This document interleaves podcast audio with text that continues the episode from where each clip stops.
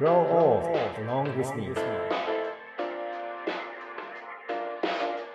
See all, nor be afraid. Radio Radio Radio Radio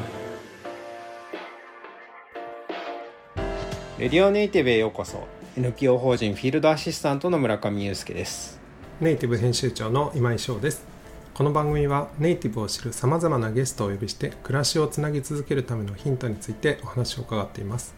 え前回までネパールで活動される角谷ジャンボ勝さんにアウトドアバッグ作りとラウテ族という遊動民族のドキュメントという2つの側面からお話を伺ってきました。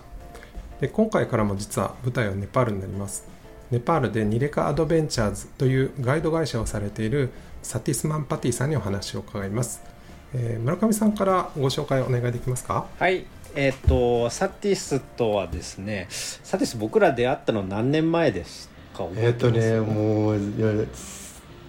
はっきりは覚えてないんですけれどももう多分12とかうん。13年前からですね、そうですよね、はい。当時サティスはですね、えっと、北海道のガイド会社にあの夏の間ネパールがそのモンスーンに入ってしまうのでその時期、えっと、日本で働いていてで僕もその北海道でサティスと出会ったんですけどその後あのサティスがメインで仕事しているネパールの山のとこに、えっと、僕も連れてってもらって一緒にエベレストのベースキャンプまで歩いて行ったな時が、まあ、十何年前かなっていうふうに思うんですけどその後いろんなそのネパールでガイドしてる他のネパール人の人とかにもたくさんあったんですけどサティスほど山のことを深く愛しているっていうのとあとそのサティスほど何て言うのかな山がやっぱ仕事の一部なんだけどその仕事っていうだけにとらわれないその愛し方関わり方をしてるそういうガイドさんなんだなっていうのをいつもこう感じているんですけれども、まあ、今日はそのサティスがその山っていうものと山と共に暮らすってこととそんな話がたくさん聞ければいいなというふうに思ってます。サティスどうぞよろしくお願いします。ナマステ、えーネパールからサティスですよろしくお願いしますサティスさんそれじゃあちょっと最初の質問からお願いしたいんですけれども、はい。えっと、山のガイドをされてるということなんですけれどもネパールの山というと、まあ、ヒマラヤが思い浮かぶんですけれども普段はこうどういう場所をこう歩いてガイドをされることが多いんでしょうか？あの私はもういろんな山に案内するんですけれども、普段の登山とか、まあ、雪山登ったりとかそういういろんなところを案内しながら歩いてますのではい。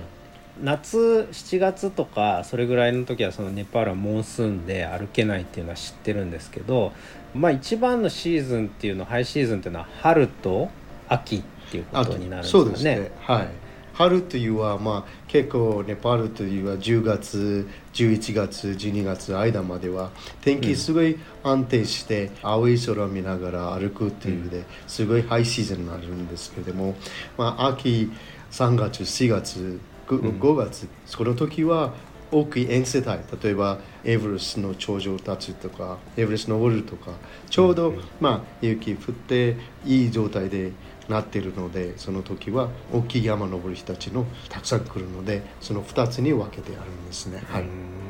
今の時期はまだ少しモンスーンですよねちょうど。えっと今くえー8月っていうまだあの雨季ですね。雨毎日降ってるし。まあ大体9月の末までは、まあ、雨季がなくなってくるんですけれども、まあ、アップダウンがあるんですねで最近は少しその温暖化で2週間ぐらい日にちはずれてるんですね。あの雨季がうん伸びてるっていう感じか、えーそんな感じ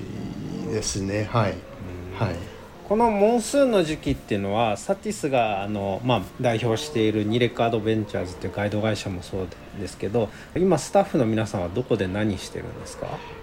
ほとんどニレカアドベンチャーのスタッフたちは村から出てくるんですね。その、雨季の時とかそのアフシーズンの時自分の村に戻ってきて農業やってるして、まあ、山の人たちはほとんど農業で生活してるから、まあ、その時は、えー農業やるんですね。あのまた例えば、まあ、10月からスタートするということがあれば、1週間前とか2週間前に皆さん町に降りてきてまた打ち合いしたりとかも準備を始まって今度山に行くんですね。はい、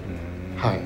来月から私も少し忙しいし、まあ、10月から山に入る今ツアーあるんですけれどもだからそれのために今日ちょうどあの1時間前にこちらのスタッフたちみんな集まって、まあ、ずっとコロナでこの2年半何もしてない、まあ、3年ですね、何もしてないのでちょっとリスクマネジメントとか緊急とかそれ皆さんに今日教えてたんですね。今日と明日そういう教える、まあ、これから仕事始めようっていうこう準備をしているところですね、はい。なるほど。ちょうど今トレーニングというかなんですね。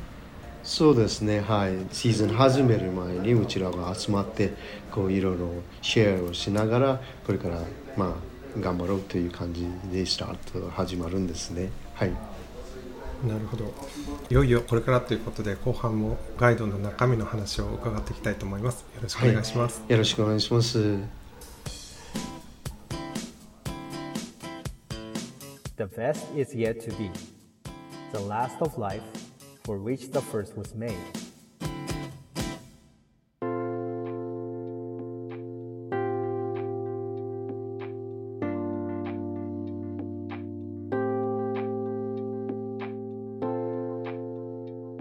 サティスさん待ちに待ったツアーがいよいよ再開ということなんですけれどもこの秋はどんなツアーが決まっているんでしょうか？まああの今回は、まあ、まだ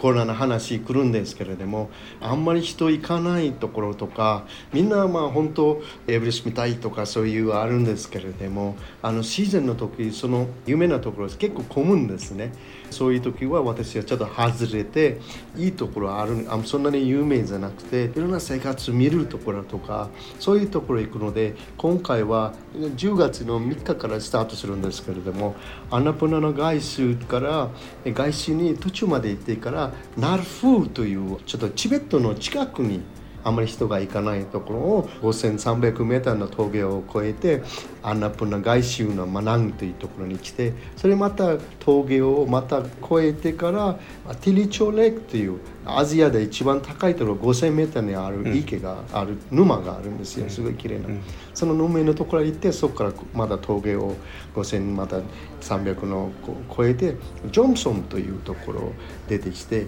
そこに割るんですね。でこれが3週間のツアーですね。で、最初はこれがスタートする今予定にしてるところですね。はい。なるほど。どんなお客さんが来えっと、るんですか、今回はイギリスとか南アフリカとかドイツとかアメリカとかオーストラリアとかいろんな国の人が集まって連れていくんですね。はい。はい。その皆さんっていうのはいわゆるなんかもうバリバリのこうクライマーっていう感じではないですか？全然違う全然違うんですね。まあ、はいそういった人たちをこう多分サティスはあのお客さんと一緒にペースを合わせながら歩いてて他のスタッフの皆さんは荷物を先に持ってってくれてこうベースキャンプ設定したりとか、まあ、お昼作ってくれてたりとかなんかそんな、えー雰囲気の中村のキッチン借りながら料理しながらずっと巡っていくっていう雰囲気を今想像してるんですけど今回もそういう形になりそうなんですか？えっとね、今回は小屋があんまりないんですね。で、うちらはテント、カラバンで行くんですね。あの寝るところうちらのテントがあって、えー食事作るのテントがあって、その後ご飯食べるテントがあって、で、うちらの料理長があって、料理作って、そういうふうにでテントで移動しながら歩くっていう形で今回やるんですね。はい。なるほどあの小屋があるっていうのはあれですよね要はそこに村が歩くトレッキングロードの途中にあってそこに泊まりながらで小屋の台所を借りながらそこでスタッフの皆さんが料理作って出してくれてたりするんだけど今回はその小屋そのものがないから屋根そのものから毎回キャンプを建てなきゃいけないっていうことだよね。そうですね。例えばエベレストベースキャンプとかあのこの有名なコースに行ったら、そのティーハウスっていうちっちゃいの山のゲストハウスみたいにあるんですけど、泊まりながら食事もらいながら行くんですけど、今回行くのバスはあんまり人が行かないからそういうティーハウスっていう小屋がないんですね、あとホームステイもちょっとできないっていうか、多めに人がいるしそれないから自分のテントを持って行ってあとそこでもご飯まああのいろんなご飯作らなきゃいけないから、えーそのご飯もあんまりものがあんまりないから自分たちで沿っていって持っていって作りながら食べながらあの、自然と一緒になりながら歩くというやり方ですね。はい。うん。そうすると相当荷物多くなるんじゃないですか？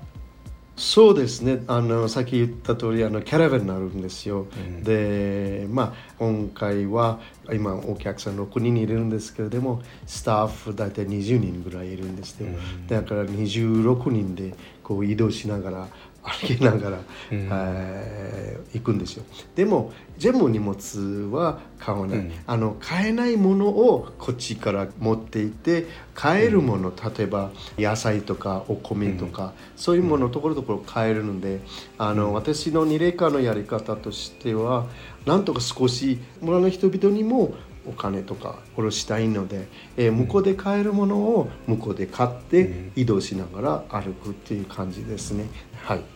いや今サティスがあのーまあ、その村々にねできる限りそこで物を買ってそこにこうお金を落としていきたいっていうのを今言ってくれたんですけどそれはい。つもサティスがとても大事にしていることですよね。そうですね。村人あのいろんなところを歩いてるからそこにを少しでも下ろしたい、ねあのそのところにお邪魔してるので自分だけじゃなくてお互いにこう助けてあげながら下ろしてながら歩くっていう考え方が私が注意ですね。はい。うん、それはあれですよね。スタッフの皆さんに対しても僕は同じかなって思うんですけどそうですね。サティスはいろんな民族村からスタッフを受け入れて育ててますよね。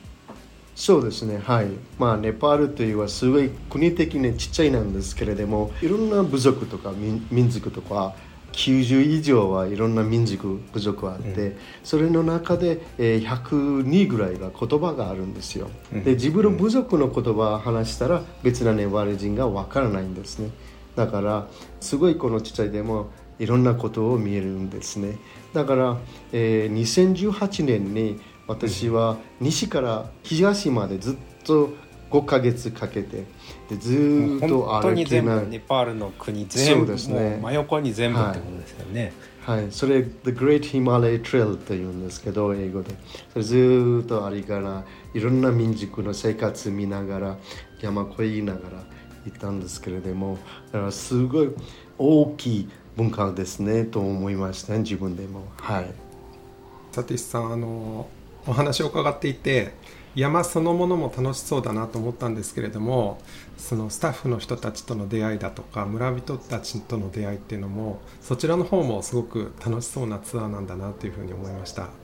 ありがとうございます。それではレディオネイティブ今回はこの辺で失礼したいと思います。サティスさんどうもありがとうございました。あありがとうございました。お相手はネイティブ編集長の今井翔と村上祐介でした。The best is yet to be.